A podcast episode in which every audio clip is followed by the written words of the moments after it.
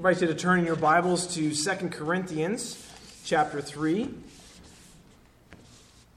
This Christmas season, we will be looking at the ways that um, God has made himself seen. Seen, visible. Last week we talked about the invisible being visible. That was seen. This week we will talk about the glory of God being seen. Seen is so vitally important to see the glory of God. And it's amazing because the term glory in the scriptures has a number of uses. The main three uses of the term glory are praise. So to give praise, you give glory to God, you give adoration. That's one way we use the word glory. Another way we use the word glory is um, heaven or the presence of God in glory. So one day in glory is another way we use the phrase. But the third way we use the phrase is this manifestation of, of, of light, of radiance of God, the glory of God, is what we will look at this morning and how that was seen and why it's so vital to see the glory of God. What is it and why must we gaze upon it? Here in 2 Corinthians chapter 3, before we begin this passage, I want to point out a few things so we don't get bogged down. This is a really wordy passage. Um, but the first part is provides a good context for where we're going into chapter 4. So I wanted to read it anyways. I didn't want to skip over it because it was difficult to read. But I want to point out a few things. As we read in 2 Corinthians chapter 3, um, toward the uh, verse 12 and beyond, uh, be thinking about um, the law or the commandments.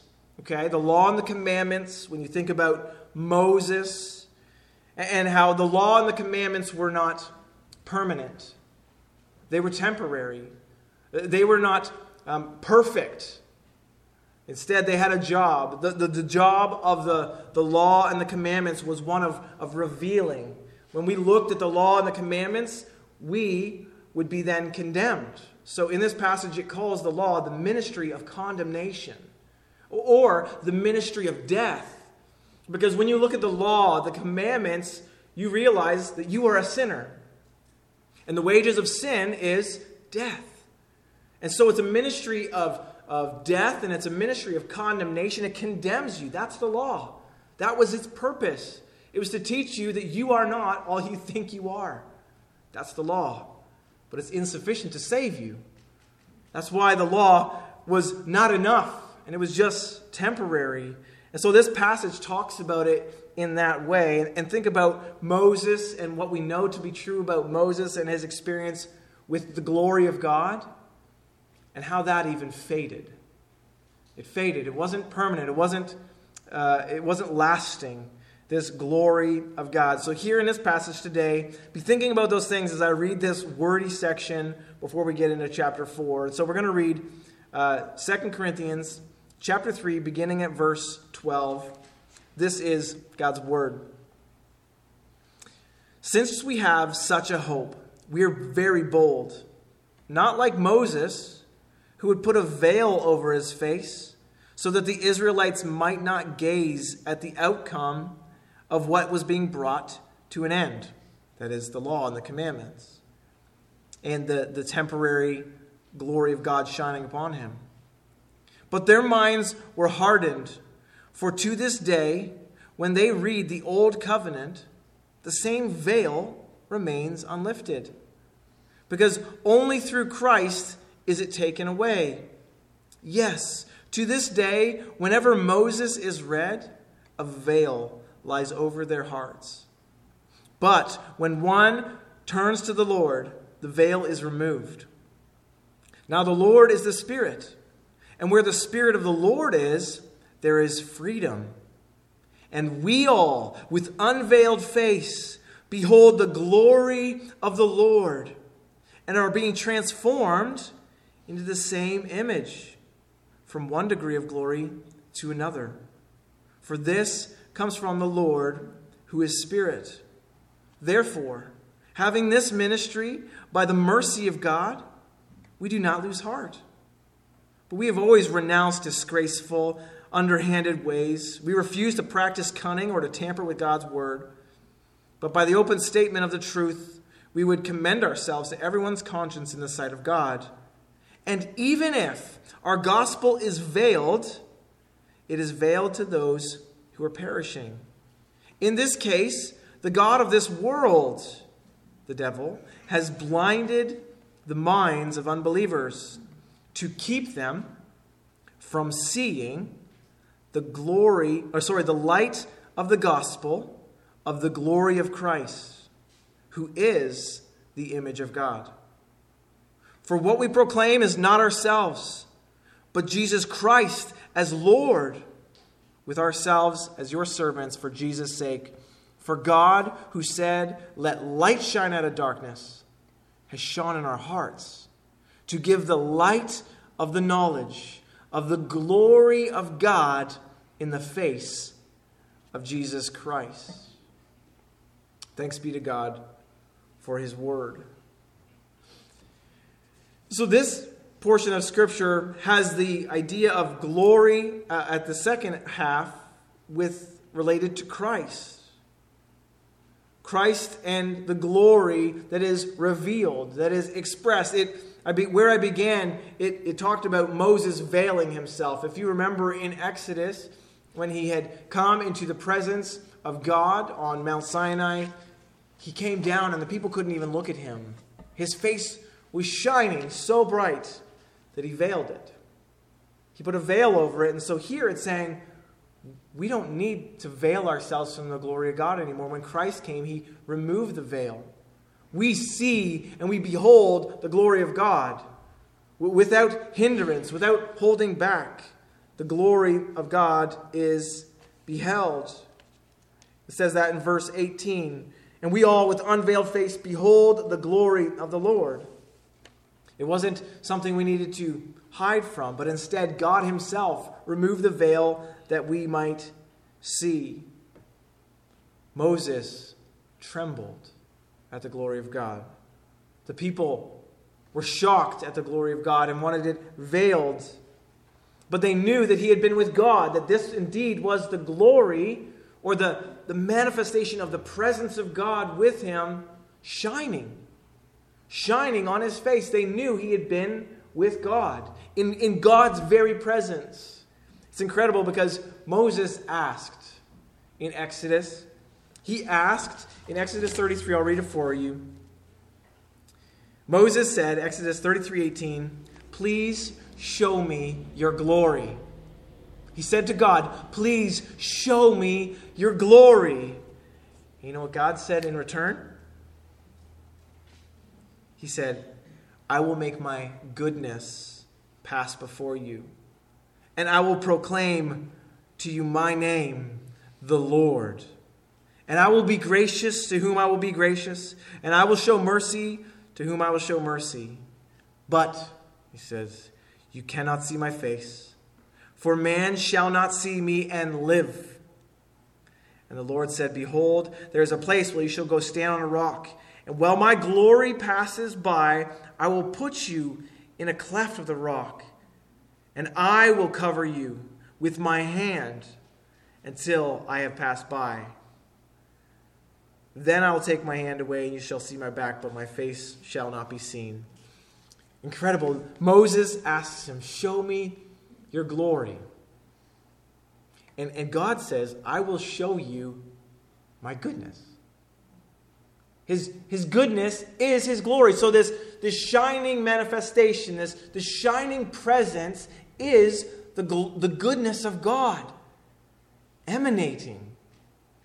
He, when, when Moses asked to see his glory, God showed him his goodness. It wasn't his face of some sort.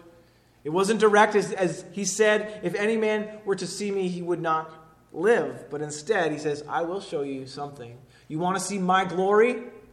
I'll show you. I'll show you my goodness and in my mercy.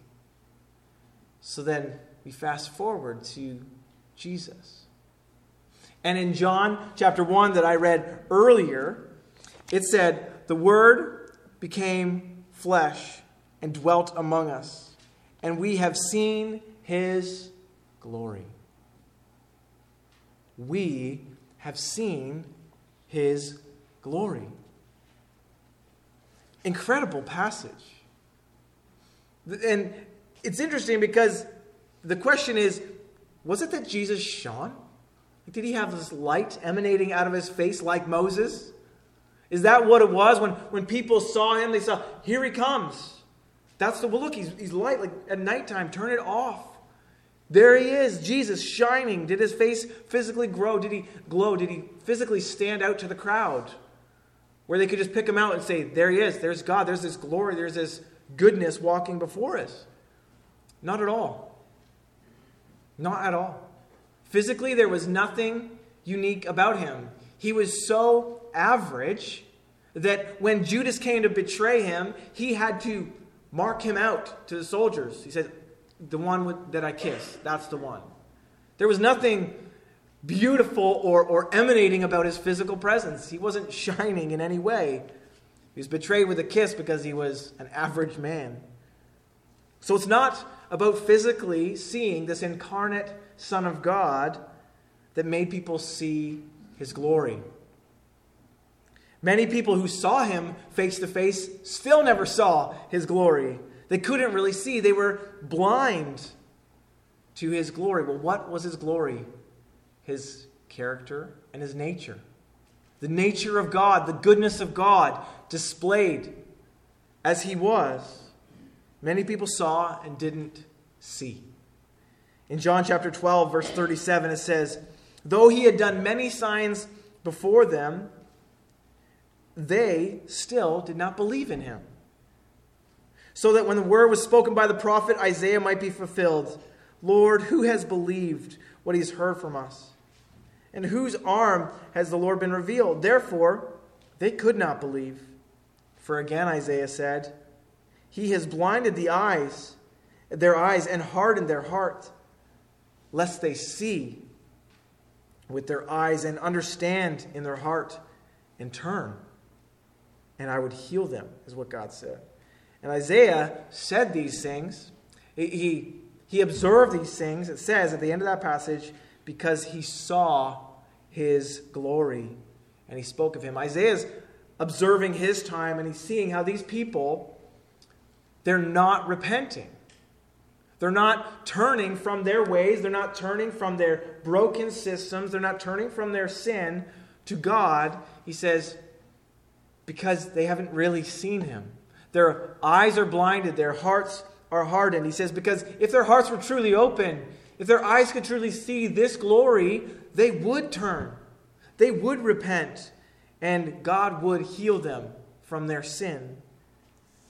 Isaiah had seen the glory of God, and so he knew the experience of, of coming face to face with God's goodness, God's mercy, and his grace. But Isaiah said they were hardened. It says that here in, in chapter 3 in 2 Corinthians, passage I read, in verse 14. It says, But their minds were hardened. Their minds were hardened. For to this day, when they read the Old Covenant, the same veil remains unlifted. They, they just couldn't see. Because only through Christ is the veil taken. Only through Christ do you actually see the character and the nature of God. Verse 15 says, For yes, to this day, whenever Moses is read, that the veil lies over their hearts. The seeing was not with their eyes, the seeing was with their hearts and their minds. Verse 16 says, But when one turns to the Lord, the veil's are removed.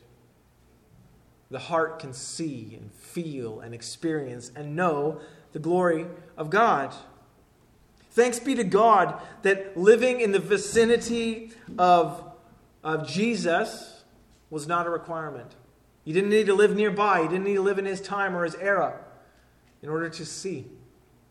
Thanks be to God that it, in this moment, for those who had come before, those who were there with him, and those after him can see his glory. Because it's not about his physical presence. Because it's with the eyes of the heart that we see his glory. So when you think about the practical application of this text to our hearts, we wonder okay, I'm glad it's not about me physically seeing Jesus in order to see his glory. It's with eyes of the heart and eyes of faith that I see. So then, in our joy, in that moment, realizing that we didn't need to be there to see him, we, we're so glad that he did come because he then displayed, and, and we have faith as we trust God's word and trust historical accounts that he put on full display the, the nature and the character of God in everything he did. And he gives us, it's so incredible when you think about your belief in Jesus, right? Your actual trust in him, your, your relationship to him. Because so many view it as just a historical book or a story that may be made up or maybe not be made up or just something of the past. And how can you relate to, to him? But yet, isn't it amazing to think of what God does in our own hearts that is like, it's true and it's real and it's, it's now. It's not like I'm believing just in something that once was. Like, I, I have seen him. I do know him. My, my heart has truly seen Jesus, not just through the Bible, not just through texts of Scripture and historical accounts, but I've seen him. I've seen him. And that's exactly what God does for us in our hearts. What we do in our joy as Christians is twofold. First is that we personally and persistently gaze upon him and admire his glory. Let me say that again. We personally and persistently gaze upon him and admire his glory. It's personal. We cannot gaze through someone else's eyes. We cannot gaze through someone else's heart or experience. You must see him. We don't live off the spirituality of another a parent, a friend, a mentor, a preacher. We personally gaze upon him. We gaze upon him, not even in the things he has done, but upon him because it's in Him that we see God and all of His goodness and Him shining for all of eternity. We gaze and we admire personally, admiring the glory of God, the, the, the goodness of God that has passed before us, the mercy of God that has gone before us, that we see. We admire it. And we do it persistently. It's personally and persistently, not just once not just the time that you came to faith, where you saw your sin and, and the law did its job to, to condemn you, and then you saw the goodness of Jesus this great Savior. Not just that one time do we gaze upon His glory and say, I'm thankful for that moment in my life. I'm thankful for that piece of history that God has worked into my story. We don't just live off that past moment, just like we don't live off someone else's faith. We live in a persistent gazing, a persistent admiring of the goodness of God passing before us. That's why we read the Bible every day. And that's why we do so with a heart full of the Holy Spirit so that He may show us. It may come alive to us off the page. The goodness of God might pass before us, not just in an intellectual way, because we've read stories and it's good for our brain, but in a way that our heart leaps because we have seen His glory. We've experienced His goodness when we have seen his mercy. So we persistently gaze upon him. We persistently admire him, not just once in the past, but over and over again.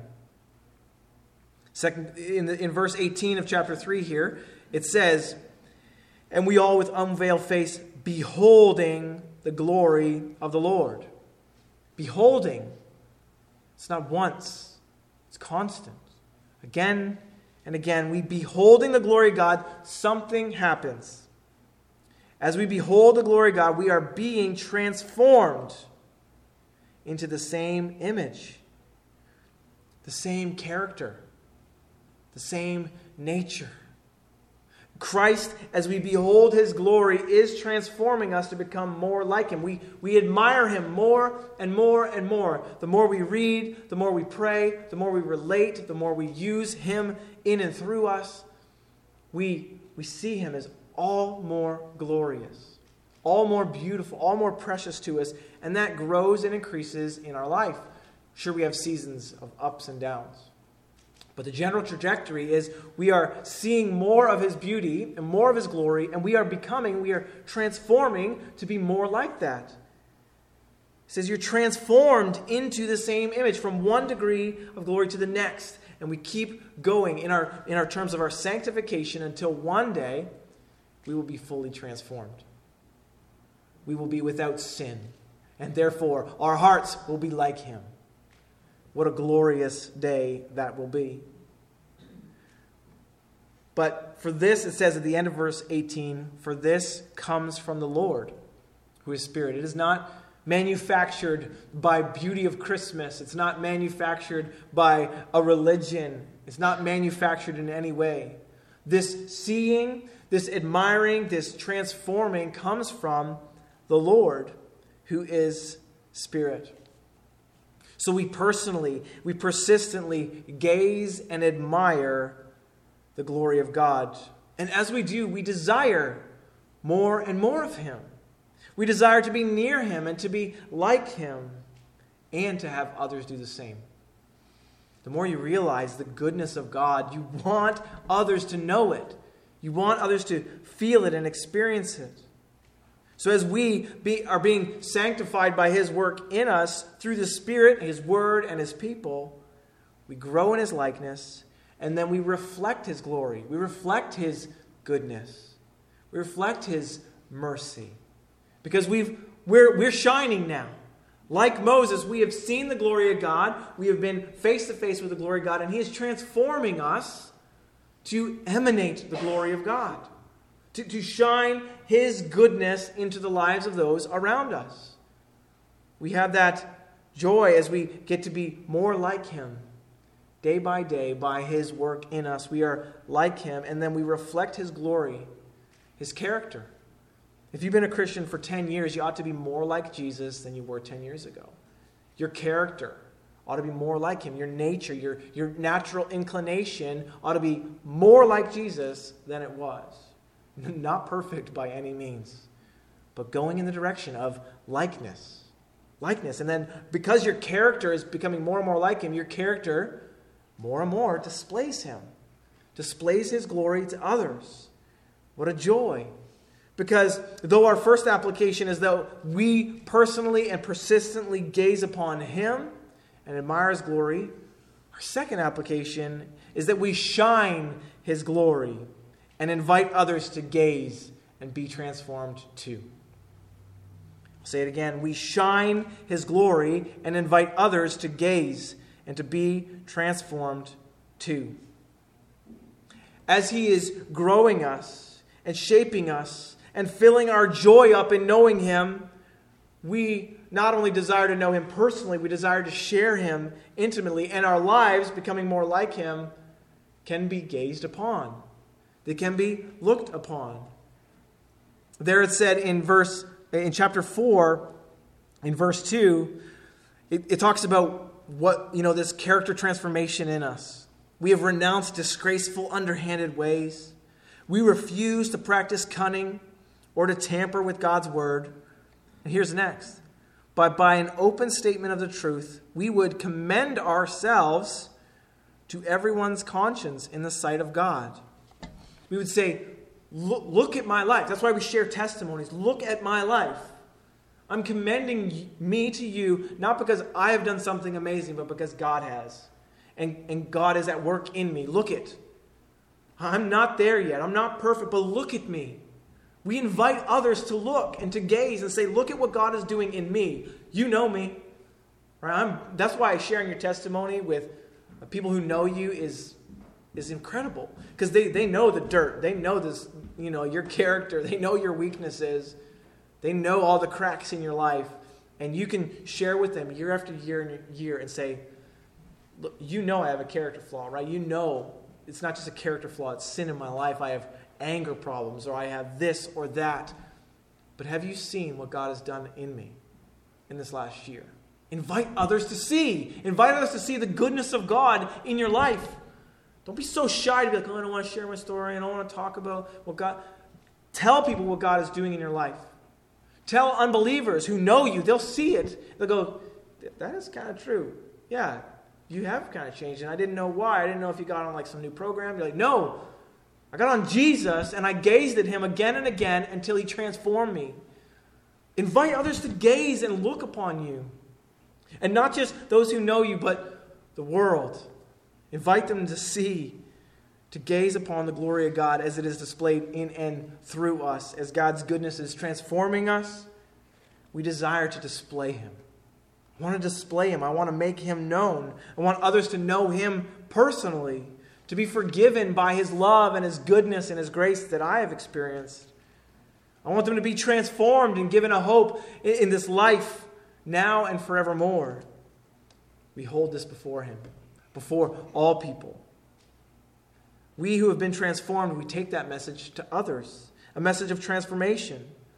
And those who have eyes to see will see it. They might not have seen it last year when you told them, or the last 25 years when you've said, Listen, I, I believe in the Lord Jesus and I, I love him and I, I wish you would see him too. They may have fallen on deaf ears or blind eyes, but you have no clue if God's ever to open their eyes yesterday. So you keep displaying them. You keep putting them on display. Before them, you, you live your life of a solid testimony and witness, and you don't just say, Well, I shared Christ with them five years ago and they ignored me. You don't have to share Christ and say, Listen, I'm sitting you down for a gospel presentation. Be quiet and listen. You've lost them already. You say, I'm going to sit you down and I want you to gaze upon something. Gaze upon God's goodness in my life. Gaze with me. Walk with me. I'm going to, I'm going to help you. I'm going to be your tour guide in this, this viewing of God's goodness. Look. So it's good for you then also because you have to be evaluating. You know how, how often we can kind of go through a whole year and you don't even think what God has done in you? What kind of work did God do in me last year? How often do you get years and years go by, and I bet you you've not stopped to think, what did God do in me? How did He grow me? How did He shape me? How am I more like Him? We can go 20 years without thinking about what God has done in us. And it's a shame because the more we reflect, the more we're willing to share, like, I cannot believe what God has done in me. And what a joy that is to share with others and share with them at just the right time. You never know, but God does. Some are blind. It says there in verse 4 through 6. In their case, the God of this world has blinded the minds of unbelievers to keep them from seeing the light of the gospel, of the glory of Christ, who is the image of God. They can't see him.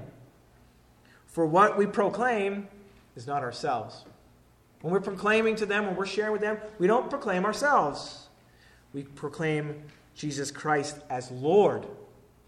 He's only Lord in relation to something, in relation to me. He is in charge. Look, I'm proclaiming Jesus as Lord in my life. Look. Look at what that does. Look at how it transforms me. And often we don't want to do that because we are full of guilt and shame. And we know our failures. And so we don't want to say, look. We want to say, you stop looking, actually. And I'm just going to hide in the back corner and hope no one even notices me because I'm so full of dirt. I don't want people to look. What does Romans 8 1 say? There's no condemnation for those who are in Christ Jesus. So stop condemning yourself. That's the work of the enemy. The enemy wants to condemn you and say, oh, yeah, poor you. You're, you're just a piece of trash, aren't you? You're not worthy to be shown to anybody. You say, let me remind you of the gospel. Yes, I am a sinner, but I am saved by grace. That, that dirt and that guilt and that filth, that condemnation that is right and true, there's no place for it in a Christian's life. Because Christ came to be condemned for us. So that condemnation, when someone or your own heart wants to condemn you and say, Yeah, but I'm, I'm guilty and I'm a sinner, you say, Look at the cross. Your condemnation was there. Now we stand free. It was for freedom that we were set free, Galatians says, or this passage here. It, it, the Spirit of the Lord is freedom. It's freedom to say, you can look at my life, you're going to see a lot of dirt. But I pray you see Jesus, who, who ultimately and finally took all of my sin. Even though you still see it, and I still see it, and I still feel the effects of it, Jesus took it and paid it all. We get to do that. And there's, there's freedom as a Christian to do that. Say, yes, I'm a mess. That's the freedom a Christian has. We don't have to hold it all together. The reason we're here is because we admit we're a mess. We admit we need Jesus. We admit we're broken, that we cannot get to God, and we are not perfect. So we admit we're a mess. So don't just do that in, the, in your prayer closet. Do it publicly. Admit you're a mess to those who know you and love you and know the mess already. Don't try to hide, but display. For we proclaim not ourselves, but Jesus Christ as Lord, with ourselves as your servants, serving others for Jesus' sake. For God, who has said, Let light shine out of darkness, has shone in our hearts to give light of the knowledge of the glory of God in the face of Jesus Christ. So, you and I, when we come face to face with the glory of God, there is something about it. If we have eyes to see and we have embraced the glory of God, there's going to be transformation from one degree, one step to another.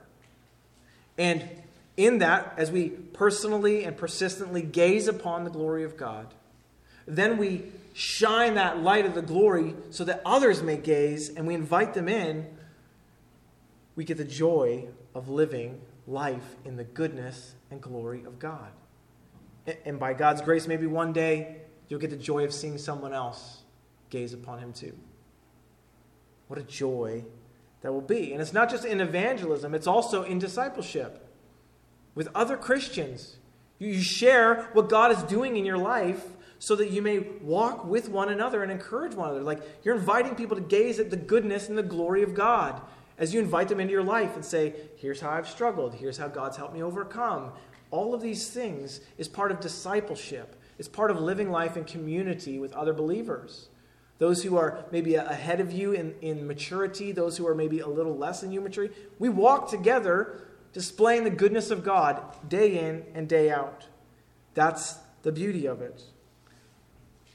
So, to experience and to know the glory of God like Moses is incredible. But we do not have to veil our faces.